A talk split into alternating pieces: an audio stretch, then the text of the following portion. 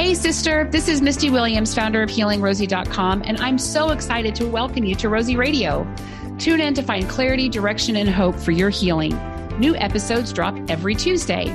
We created this show to empower you to regain control of your life and feel like yourself again. Yes, sister, it is possible.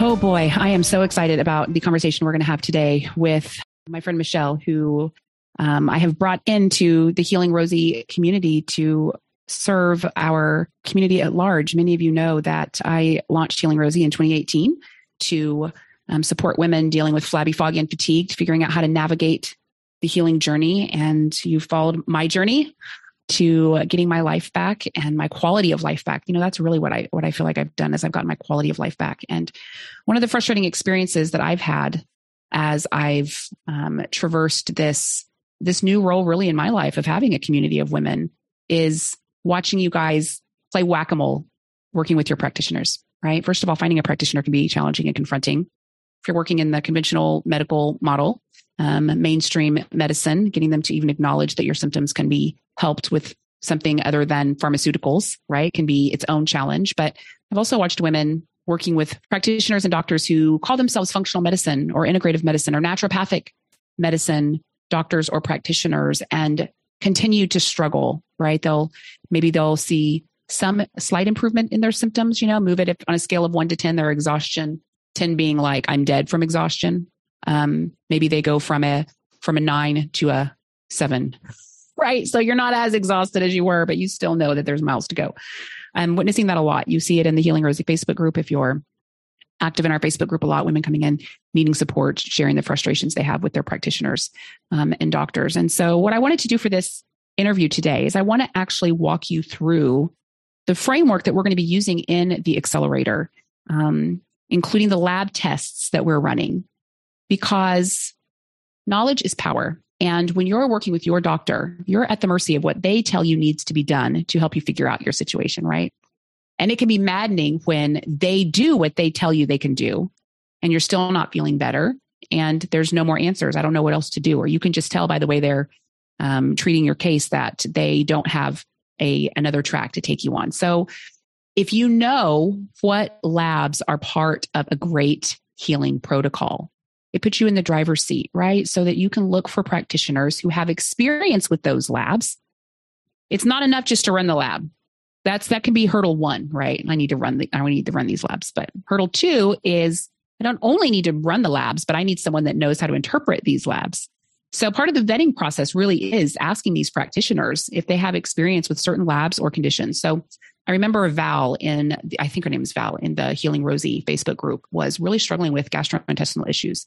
And all year last year, she was going back and forth between her conventional doctor wants her to do this and her functional doctor wants to do this. And so she would kind of go between and try a little bit of the functional stuff and then go back and try a little bit of the conventional stuff. Nothing was helping. She continued to ha- have new symptoms presenting. It was getting really scary for her. And I remember messaging her privately saying, You need to find another doctor. Whoever you're working with, n- neither one of these people are helping you. You need to find another doctor. And I really suspected in her case that she was dealing with some deep toxic stressors, maybe some mold, maybe some mouth infections. Um, so she needed to work with someone that actually knew how to identify those conditions, right? If your practitioner does not know how to identify mold toxicity and you have it, you will be undiagnosed, untreated, right? So, a big part of the challenge that we're dealing with trying to find a practitioner is people that actually have the education to go deep enough with us to help us break through, right? So, she reached out to 10 functional medicine doctors in her area. Two of the 10 knew how to run the mold testing and then write a protocol for her if it came back positive. Two out of 10 functional medicine doctors. So imagine if she would not have vetted her practitioner with, hey, are you able to do this kind of testing and write protocols for these kinds of conditions? My experience has been that if a practitioner knows how to deal with deep toxic stressors. That means they've gone deeper with their education and they can typically help you with some of the foundational things and they can help you with the deeper stuff. If they don't know how to do the deeper stuff to tell, right? That they have not, they've not really gone very far with their functional training. And I'm not saying they can't provide some value, but I know what the women in our community are looking for, right? We want someone that's going to be able to go the extra mile with us and help us resolve these issues. So I'm going to give you a little sneak peek. We're going to peel back the curtain, talk to Michele about the labs that we're running for the women who join us in the accelerator. And I just want you to understand what it looks like when someone puts a great protocol together for you and is able to take you deeper. Okay. So that's the big takeaway. I want everyone to get clarity. This is, this whole conversation is meant to empower you around your own journey to properly advocate for yourself, to maybe take this information and compare it to the experience you're having with your practitioner. Um, maybe give you some insight into what you need to look for. Maybe, maybe you need to go back to the practitioner you have and say, Hey, here's where I want to go right? This is this is what I want to achieve in my journey. And enroll them in taking you deeper. Perhaps they can and they're just not taking very much initiative with you, right? So this this conversation is going to be fabulous. So I, I found Michele because I decided that what we needed for the accelerator was someone who was trained in um, by Reed in in his functional diagnostic nutrition. If you listen to the podcast, you may remember the podcast episode I did a few weeks ago with Reed. Um, he is the founder of Functional Diagnostic Nutrition, and he has built a graduate level program teaching people how to use lab work and protocols to heal the body. And I know um, a lot of chiropractors and medical doctors, um, clinic owners who all have enrolled in Reed's course because he goes deeper, goes deeper than they do at the Institute of Functional Medicine right? He goes deeper than all of that. And he's very holistic in how he views healing the body. And he teaches not only the biology and chemistry that's important to healing, but he also teaches the la- reading the labs and putting together protocols that are going to address the body holistically and look for the healing opportunities so that um, so that women can heal. So I know women who have um, gone to an FDN. Um, I think FDNP might be the designation if you're looking at letters after names um, and um, and been able to have get a lot of their their life back you know um, and i know that reed is very very well respected in our space by the by the practitioner health expert health entrepreneur community and so i spoke with him in june i myself have enrolled in his program i will not be taking care of people in our community one-on-one but i wanted the education um, so that i could be a good leader and i wanted to bring in someone who has been through his program and has in the trenches experience working with women, you know, doing these protocols and helping them heal. So I found Michele and she has um, an awesome background. Um, in fact, Michele, why don't you just tell us a little bit about why you decided to become an FDN mm-hmm. and your background in using this framework to help people get their lives back? Mm-hmm. Like many of you, you know, my own health journey, you know, um, brought me here. I was and before this, I was a paralegal um, for 16 years. I taught high school English for 10 years, um, but I was really struggling, and the medical community failed me utterly. Just it was an absolute failure. There are good points to it, right? If if emergency um, you break your arm yeah. things right you know yeah accident. please you know take me to the hospital um, but when it comes to preventive chronic conditions, it really is just an utter failure. Um, and if they failed me, um, and I had a doctor fire me. So, uh, it was at that point I had to. It's a rite um, of passage. yes, I know it was. It was excellent. Um, it was the best thing that ever happened really because I was forced at that point to figure it out on my own. Yeah. Yeah. Um, and that's when I, you know, as a, as a learner, someone who loves to learn and research, I started my journey, you know, going down all of the rabbit holes. So here I am now. Yeah. And, you know, once I figured out how to help myself and just loved it, I fell in love with it, the work and helping people. And, um, so here I am. Yeah. Well, one of the things I loved about Michele is she not only has a a good understanding of the FDN framework, you know, for healing the body, this great functional nutritional framework. But she's actually gone really deep with her training into a variety of different kinds of labs and tests. Um, she, her acumen around reading blood labs and identifying what's really going on just with your blood labs is pretty astute. And um, she and I put our heads together and decided what we wanted to do for the women who were joining us in the accelerator. I want to review the list of labs that um, we are going to do for every woman that comes with us. But what's important about this is I want you guys to understand how a, a comprehensive foundational framework using labs, because we really do need the labs, you guys. We need to know what's happening in our bodies. Um, using the labs, um, how you can put together a really great framework to help the body heal. Um, and we're actually going to talk about you know, we'll go through the labs and then I'm going to um, also explain to you what goes into the healing protocol. So this information is meant to empower you so that you can take a look at what you're doing and see where you have opportunities to up your game, right? Work with your practitioner. If you want to apply to join the accelerator, you're certainly welcome to do that. Um, but ultimately, I want all of you to know what it looks like because we don't, right? And that's why we lose. This is why I lost 10 years of my life not living optimally because I was working with practitioners who would make a contribution, right? But they couldn't take me all the way and I had no idea what it looked like. If I would have known, oh, I'm looking for someone that can do this, right? Like, how could I have made decisions differently a decade ago, five years ago? So, yeah, this is going to be awesome. So, here's what we're doing.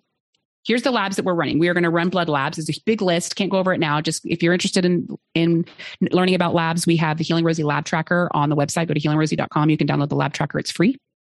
We have the optimizing labs listed there and we have their optimal values. So you not only get the labs, but also what are the optimal values and what might it mean if they're high or low, right? It's a tool that you can look for yourself, make, try to make sense of what you're seeing in the labs. And then you can take that to your practitioner and say, Hey, here's what I'm seeing. What do you think about this? Right. Get some help, but um, it's meant to empower you. So we're going to do a full blood workup and we are also going to run the hair tissue mineral analysis. So I recently did a podcast with Barton Scott where we really went into this more. We actually looked at my hair tissue mineral analysis results. Am I saying that right? Am I getting it backwards? Yes. HTMA. That's right. Yeah. Mm-hmm. Um, so we looked at my results and I shared a lot of what I learned. Now, this is, I wish to God I would have known that a foundational part of healing, period, doesn't matter what you're dealing with, is optimizing your minerals. Now, of course, we talk about how important magnesium is and potassium. So go take it. That's not optimizing your minerals until you actually measure what's happening in your own body you you will really not know if if first of all if your minerals are low somewhere if if the stuff that you're taking is actually getting your minerals where they need to be. The next test we're going to do is the dutch. You guys know we've talked a lot about the dutch test in our community. We talked about it in the healing rosie facebook group. Um, i've interviewed dr sean. We talked a little bit with dr sean about the dutch test.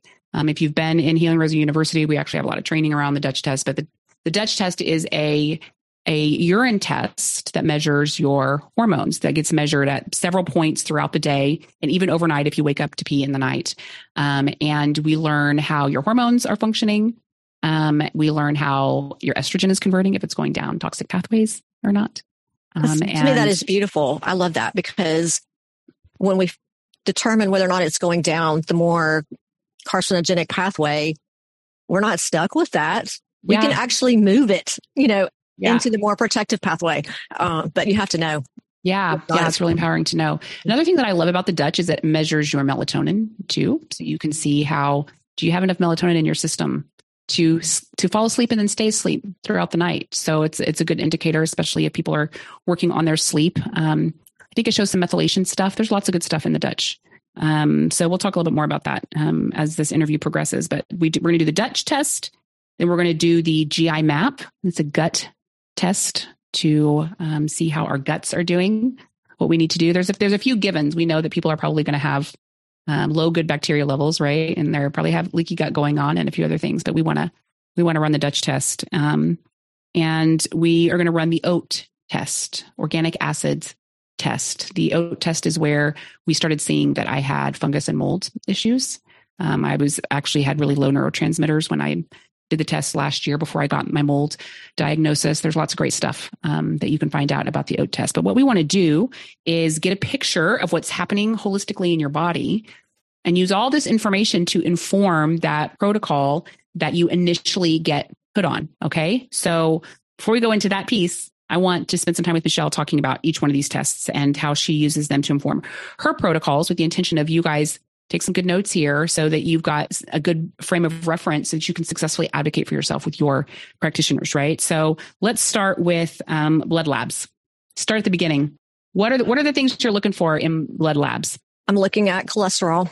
That's really important. Um, and if your cholesterol's high, if your um, LDH is high, which is the transport, not only is it a liver issue, but it's probably also a thyroid issue because we need T3 to convert all of that. Um, and so looking at a full thyroid panel and not just TSH or even just TSH and um, T4, you know, I want to see what your free T3 is and your total T3 and your reverse T3. That tells me a lot about what's happening inside your cells. Cholesterol, again, you know, help. It, it also gives me a good idea of what's going on in your liver because we can, we can change that and it, we, we can do it without medication. So a lot of inflammation markers. I'm also looking for, um, when I look at the white blood cell count and all of the different types of white blood cells. So neutrophils, lymphocytes, monocytes, eosinophils, and basophils. I can tell and see, depending on where you are, whether or not you have a bacterial, a fungal, uh, viral, or a parasitic infection. Because a lot, oftentimes parasites don't show up on a GI map, but I can tell through those values which ones are um, if you're fighting if your body's fighting those types of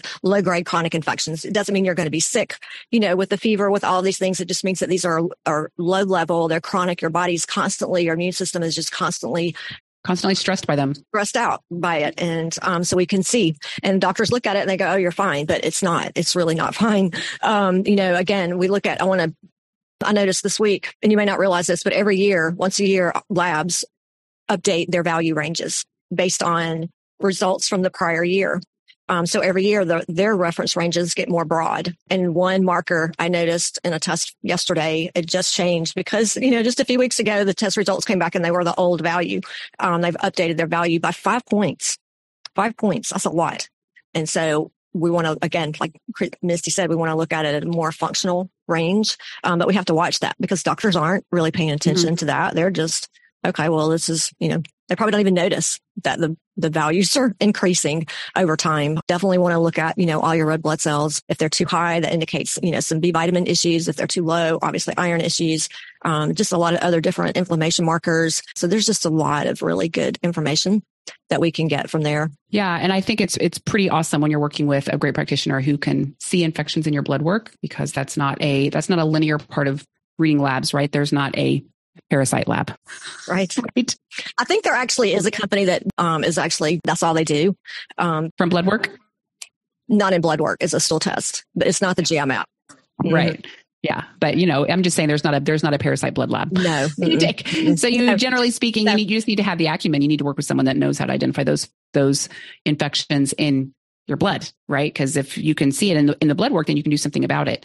Um, part of the challenge that we're dealing with when we look at the conventional framework is that conventional, first of all, most conventional doctors really don't know and understand blood work. I remember the primary care doc that I went to after my surgeries when I'd experienced six months of just exhaustion and fatigue, and I was an emotional basket case. Um, so much brain fog. I remember begging her to run labs, and finally, uh, she was so exasperated with me. I can be very persistent if you can't feel it in my energy. Um, but she finally said to me, Misty, even if I did run your labs, I wouldn't know what they meant which was stunning. I was, I remember just feeling like stunned. I, I, I didn't even know what to say. Like, what do you mean? I, I had this belief, this perception, right? That if I'm, if I'm going to my doctor, my doctor, they go through all these years of medical school training, you know, 8, 12, 16 years, depending on what their disciplines are. And they don't know how to read blood labs. So, you know, um, you can't assume that just because someone has been conventionally trained that they know anything about blood work. But even still, a lot of what they learn with blood is looking for advanced states of disease. It's not, it's a, it's a very different lens than looking at your blood work and seeing, are you optimal?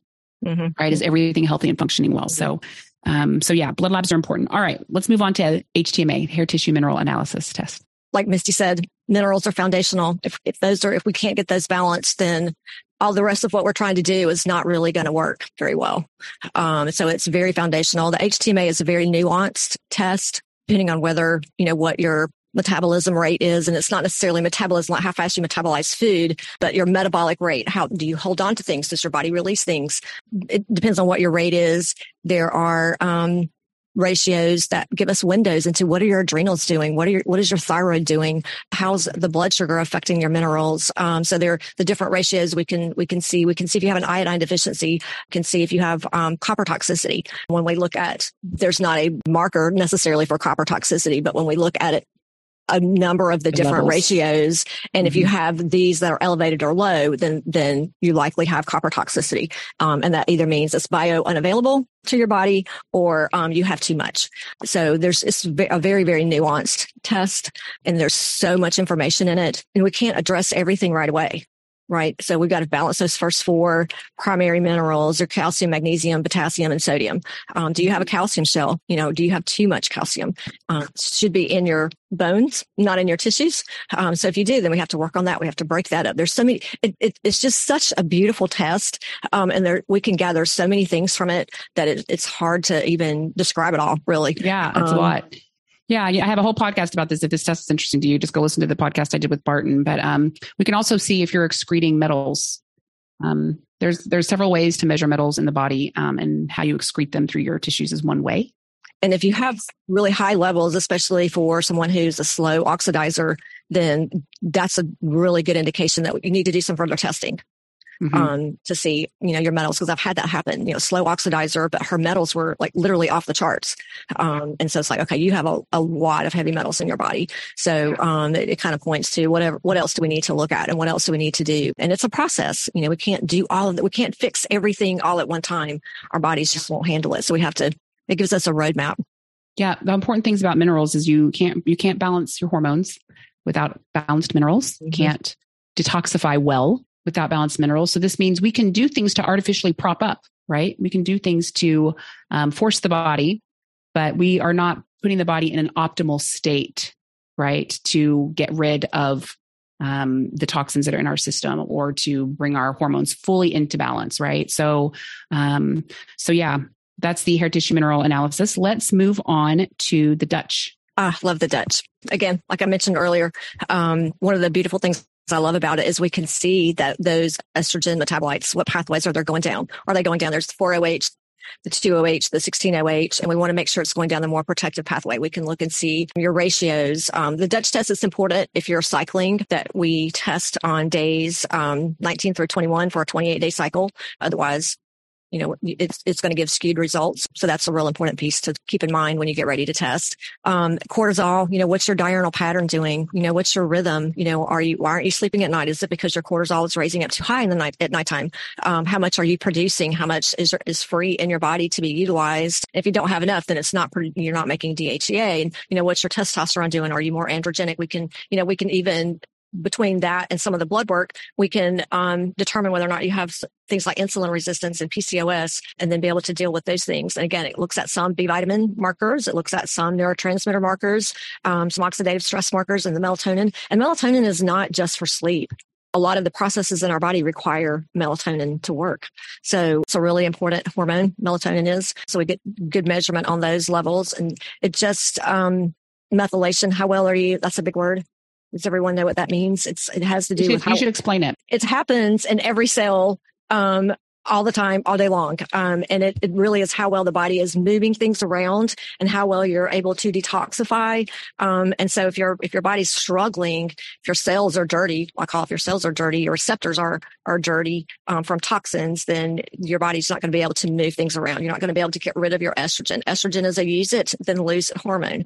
And estrogen dom- dominance is not about having too much estrogen. It's not that your ovaries are overproducing estrogen. It's your, your cells receptor sites are dirty, too many toxins. Um, and when we have too many estrogenic toxins in our body. So we can get that from our beauty and skincare. We can get that from, um, it's on our foods and the things we spray around us and the, you know, all of those things, they mimic estrogen. And so they get on that receptor cell site and the real estrogen can't get in to the cell. And because it hasn't been used, it just continues to circulate in the body. And then the liver is detox, you know, toxic and it can't get rid of it either. Um, and so it creates this estrogen dominance where you have too much estrogen circulating in your system, gives you all those horrible um, symptoms. And so we can see all of those things on the Dutch test, which is just beautiful. I want to add a little color commentary to that just to help you guys connect a little bit more with methylation. When I had my mysterious 45 pound weight gain in 2013, I was doing all the things right. I was eating paleo, working out with a trainer. I had hardwired my house, so no Wi-Fi in my house. I had gotten the meters and measured everything. I got rid of all the chemicals, all the things, and I gained 45 pounds in three months, and it was super scary. I mean, that's a lot of. I'm five two. That's a lot of weight. And um, I did a Genova complete hormone test, which is very similar to the Dutch, and measures methylation. And my methylation was zero. I was not methylating at all. So my the weight gain for me happened because I wasn't methylating. But why wasn't I methylating? I did not figure that out until 2018, where I connected the dots on that on my own. Nobody ever asked. No one seemed to care, right? Connected the dots on my own and um, realized that, oh, I had mercury fillings drilled improperly for my teeth. I didn't know what proper or improper looked like, right? But by then I'd learned. And the heavy metals in my system talk about gunking up your cells and your receptor sites. Yeah, I, I was trashed and wasn't methylating at all. And that's what created the, the yeah. weight gain. So yeah, methylation is very important. It's very important. Mm-hmm. Very, very important. All right. Um, let's move on to the GI map. GI map. So there are three types of bacteria in your gut. There's beneficial bacteria, opportunistic bacteria, and um, commensal bacteria, which are neutral. And when in a healthy gut, when the beneficial bacteria are greater in number than the opportunistic, the opportunistic have a job. They need to be there. So things like E. coli and C. diff and strep, we have a small number of those things in our gut and they're important and they're supposed to be there. But when there's that the number of beneficial bacteria have decreased, then the opportunistic bacteria rise. And that's when we get all of the problems and things that we have. And then candida overgrowth and all these things. So we can look at all of the, the major um, types of bacteria to see whether or not they're imbalanced. If we have too much um, or not enough, you know, sometimes we can, sometimes parasites show up. It does look for parasites. Um, it looks for worms. It looks for um, Epstein Barr virus. It looks for cytomegalovirus and a few other things. And it also looks at some intestinal markers. So D-glucuronidase is another liver marker, right? How well are you methylating? How well are you detoxifying? Which, which pathway, you know, which phase of detoxification is impaired? It looks at that. It looks at some pancreatic markers. How well is your pancreas functioning? Is it struggling? As well as your immune system markers. Um, so how well is your immune system working? Is it low? Is it high? Is it overworked? Um, so it has a lot of really, it gives a lot of really good information as to what's going on in the gut yeah, you'll see things like H. pylori. H. pylori, yes, thank you. Yeah, mm-hmm. other other you know significant SIBO, I believe it will measure. Um, you can look at it doesn't measure SIBO on the GMAP, um, GMAP, but you can look depending on which markers are out of range. It may indicate that you might have SIBO. Um, yeah. You would have to get a breath test to actually get positive for that. Yeah, mm-hmm. confirm. That's right. Okay. All right. Let's go to the OAT. OAT stands for organic acid test. Um, so back to those minerals and vitamins, um, all of the biochemical processes in our body require vitamins and minerals to do their jobs. Um, and the OAT test is a very, is, again, it's one of those very nuanced type of test. And so we can look at the different cycles in the body, like the Krebs cycle and oxalates and um, mold. And it gives us a really good picture of if, if something's imbalanced, we, we, can look to vitamins and minerals to see which ones are missing. Um, if something's too high or something is too low. It also looks at what else? Um, just the, the Krebs cycle, the, the carbohydrate cycle. Um, how well are you processing and digesting your carbohydrates? What's going on? Are you creating all these um, metabolites from that? And so it just gives us a, another good window into how well is the body doing its job. Yeah. Uh, measures all your neurotransmitters mm-hmm. too see what's happening with your yeah see what's happening with your neurotransmitters. My oat test that's where we saw the fungus and yes mold. you can oftentimes it doesn't um, show up on the gi map fungus you know candida is really hard to detect. It often doesn't show on the gi map but it will show up on the oats. yeah that's right. And that's why we want to do both tests right? Not just one. The oat test is where i started feeling you know we all the other tests that we were taking um you know, it's not that there, it's not that my test results were perfect, but they weren't necessarily indicating what's really going on at a deeper level. In my case, my um, insulin resistance went through the roof and we saw some things in my markers that were new, right? Like what's really happening in Misty's body. But all we knew was that something was off. Oh, we got some extra inflammation going on. But it wasn't until we did the oat that we started zeroing in. Okay, this is fungus and likely mold um, that she's dealing with here, right? So um, and without and yeah, without knowing, then you don't do the right things for treatment. And I have a lot that I need to get cleared out of my system. I've been working on it now for a year, a whole year, clearing this stuff out of my system. And it's very common for that journey to take two or three years. And I wish I would have started last summer with balancing my hormones because I probably would have had a more successful year for detoxing. I just would have detoxed more because it's such an important part. But I didn't learn that little bit of trivia until earlier this year. So this is why I want you guys to have this information, right? Because I know what it's like to be advocating for yourself and to be looking for a practitioner that can help. But if you don't know what it looks like to put together a good plan and to measure well and to go deep, then how do you know if the practitioner you're working with is really helping you or how do you encourage them to go deeper? Um, the practitioner that I've been working with, I love her. She's always been very cooperative and very supportive. And that's the, that's the word. She's not been a leader for me. She's been supportive. So as I've come to the table and said, I want to figure this out and go deeper, right? We got to, we got to figure out why, why can't I lose these 18 pounds? There's something off. Something is wrong. So she supported me by saying, all right, let's do some deeper tests. She did not initiate and say, all right, Misty, I'm looking at this. You've been struggling with this weight now for a couple of years. We need to figure out what's going on. I wish, right? But it's just not how it works. So anyway, so these are the five labs. Here's what's going to go into the protocols that we create. And I want you guys to understand this piece too, because um, then you can start evaluating if the protocols that you're on are checking these boxes, right? You can go back to your practitioner or doctor and say, Hey, are we doing enough for my liver and gallbladder? How's that looking? You know, are we really addressing that? I'm concerned about that piece. So, first thing that we're going to do um, is rebalance minerals. Part of the protocol, we're going to rebalance minerals. We're going to clear out infections. So, we're going to look at all the, the results here and see what are the infections that we have going on. We're going to get those cleared out. We are going to start healing the gut, right? We are going to um, open those detox pathways and start preparing the liver and gallbladder to support clearing the infections and getting rid of the other toxins that show up. And then we are going to balance our blood sugar.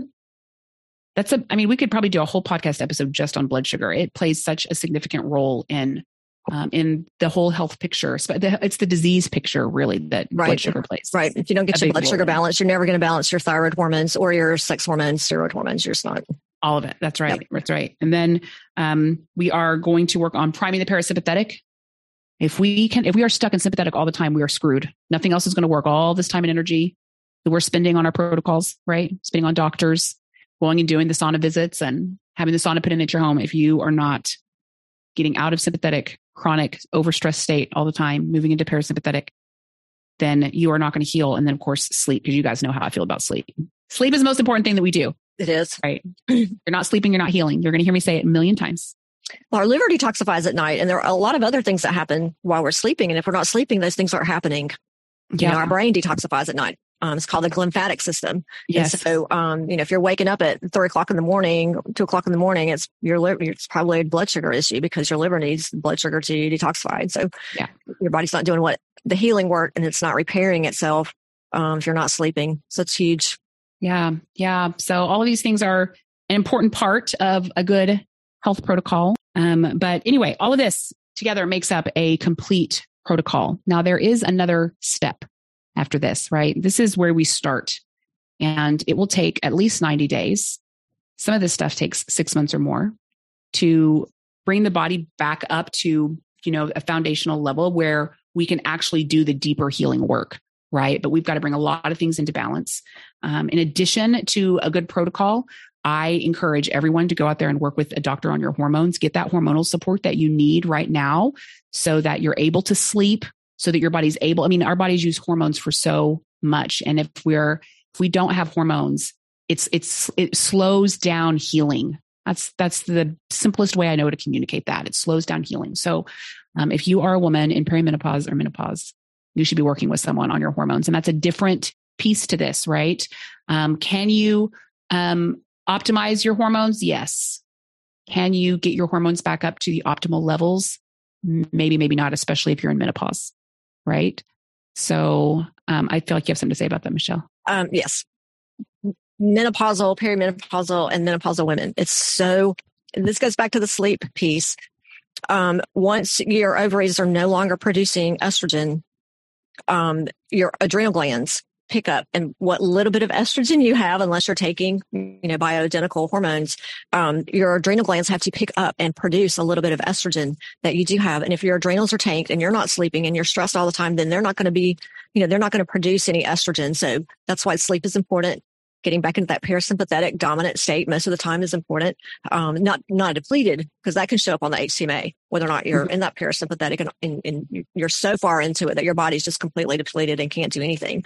Um, but really working to take care of your adrenal glands um, so that they will serve you well, you know, well into menopause. If you are listening and interested in joining the Healing Rosie um, University Accelerator, where we're going to be diving deep with Michele. It's a six month program where we're doing so much cool stuff. All these labs, we're also, um, we're going to all wear continuous glucose monitors for a month together, measure our blood glucose. It's going to be awesome. Really see how sleep impacts our blood glucose, our diet impacts our blood glucose, exercise impacts, see what your your body is good at processing and what it's not. There's a really excellent book by Robb Wolf called Wired to Eat, where he really goes into um, the the nitty gritty on how to optimize um, your own diet based on how your body manages glucose. It's wonderful. Um, he actually teaches you how to do it with by pricking. You know, getting a getting a, a meter and just pricking, doing a test strip, um, which you can definitely do if you don't want to get a continuous glucose monitor. Um, we're going to wear the monitors and see what's happening, you know, over an extended period of time. Um, but there's lots of good stuff to learn um, about your body um, just by measuring. So we're going to do that together. We're going to do the 21 day um, liver cleanse that um, I talked about during my interview with Dr. Keesha.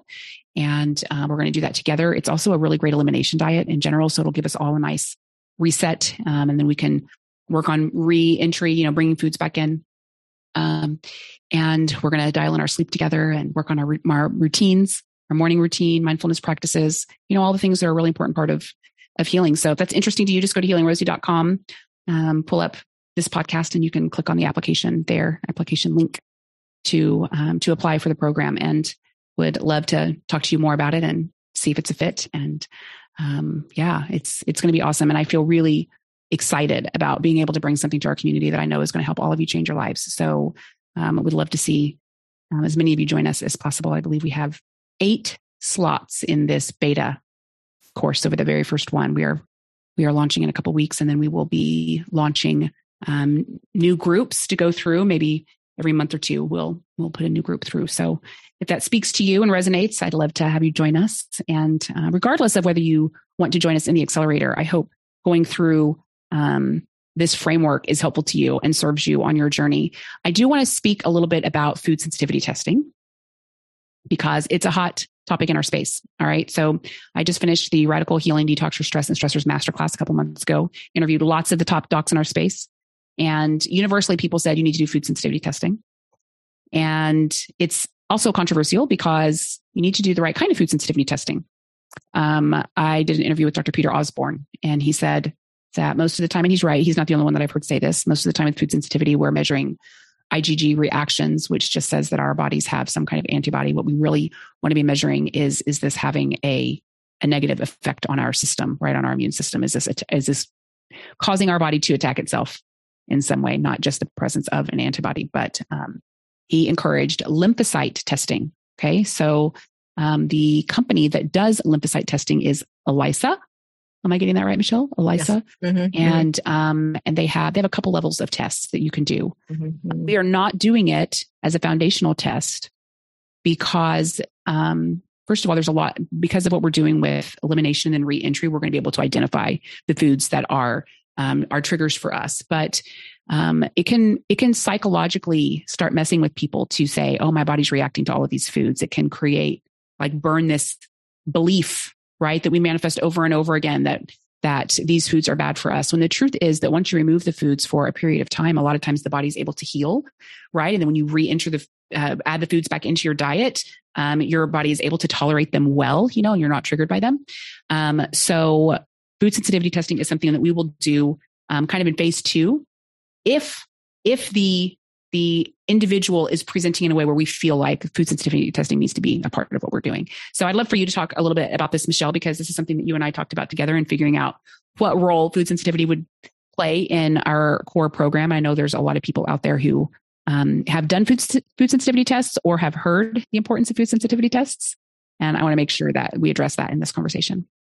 Um, I'm not a fan we're probably in the minority with that. Um, again, it goes back to you know the difference between the types of food sensitivity testing. Um, the ELISA is the only one I would use because it does use the lymphocytes. Um, tell people others, tell people what that is. So those are white blood cells, right? And again, we can measure that on the um, the uh, the blood chemistry, right? And so, how are they reacting? You know, what's going on in your body that's causing them to be overproduced?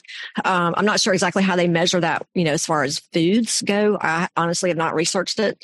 Um, um, but if we do an elimination diet, if we take things out, things that are the major offenders, right? And then we give the, the, the, body time to heal, to calm, calm that inflammation down. And then we slowly begin to introduce things back in. You should be able to tolerate all of those foods. Um, but when you do these tests, like, and I won't call names, but there's some direct to consumer tests people are, you know, doing and your body's listening to everything you tell it. So what are you saying to your body? What are you telling your body? I can't eat pineapple. I can't have, you know, grains, whatever it is. Um, your body's listening. And if you tell your body that often enough, then guess what? You're not going to be able to eat those things because your body's is saying, I'm going to react every time I see this. Um, so it, it, it's harder to undo that thinking, um, than it is to just not you know, not test and have it there to begin with. Um, Dr. Kharrazian talks about not eliminating too many things. Um, it creates what's called oral tolerance, and then you can't add anything back in. It makes it really, really difficult. So if you get this food sensitivity test and you have all these different foods that's telling you you can't eat, and you eliminate all of them for an extended period of time, it's going to be very difficult to ever add those foods back in. So I think taking out things that are very offensive that we know, so conventional wheat, grains, conventional dairy, um, and we can have the conversation, you know, about around the difference between conventional dairy and raw dairy, and mm-hmm. you know, conventional grains and you know more organic ancient grains, and why those are okay for you, um, mm-hmm. and how mm-hmm. to prepare them. Um, we take out processed sugars and soy. Never soy, never ever, no soy. Um, and uh, um, corn, right? So the, the major things, if we take out those things, we're still left with tons of food that we can eat, right?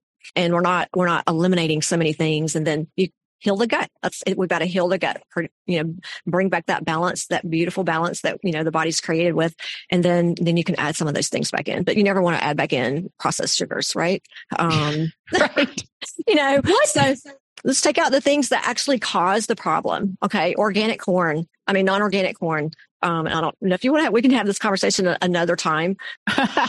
right. This is a whole other um, podcast. Right. Another podcast. Um, you know, but the, the, things that we're eliminating, those major inflammatory foods, you're not really going to want to add those back in. And what's left, um, are really helpful. Right. Um, and, and we need, our body needs all kinds of different nutrients and, um, we want to get our nutrients from food as much as possible, um, rather than from a, a supplement at times supplements are necessary and you know there are will be supplements on the program um, but we ultimately want to get our bodies to a place where it, it you know it, it's, absorbing um, the vitamins and the nutrients from food because they all act and work synergistically with one another. Um, and if you're just supplementing with one vitamin here and one mineral over there, it's not, it doesn't have all the other cofactors from all of the other vitamins and minerals it needs to actually do its job. So that's, those are my thoughts on food sensitivity testing. So for what it's worth, our perspective on food yes. sensitivity testing. So visit healingrosie.com. Um, check out the show notes if you want links to um, any of the things that we've talked about. We'll do our best to provide as many links as we can um, to different tests. And um, if you are interested in learning about the optimizing labs, you can download the Healing Rosie Lab Tracker. I'm very happy for you guys to all um, have these resources so that you can advocate for yourself and get the help you need to optimize and get your life back. Thank you so much, Michele, for spending time with us today, giving this, yes, it's totally exciting, giving us this great download. Um, and if you're interested in joining us in the accelerator, uh, just pop over to healingrosie.com and, and uh, click the link to apply and we can have a conversation about that. So appreciate everyone for joining us, tuning in today, and we will see you soon. Bye for now.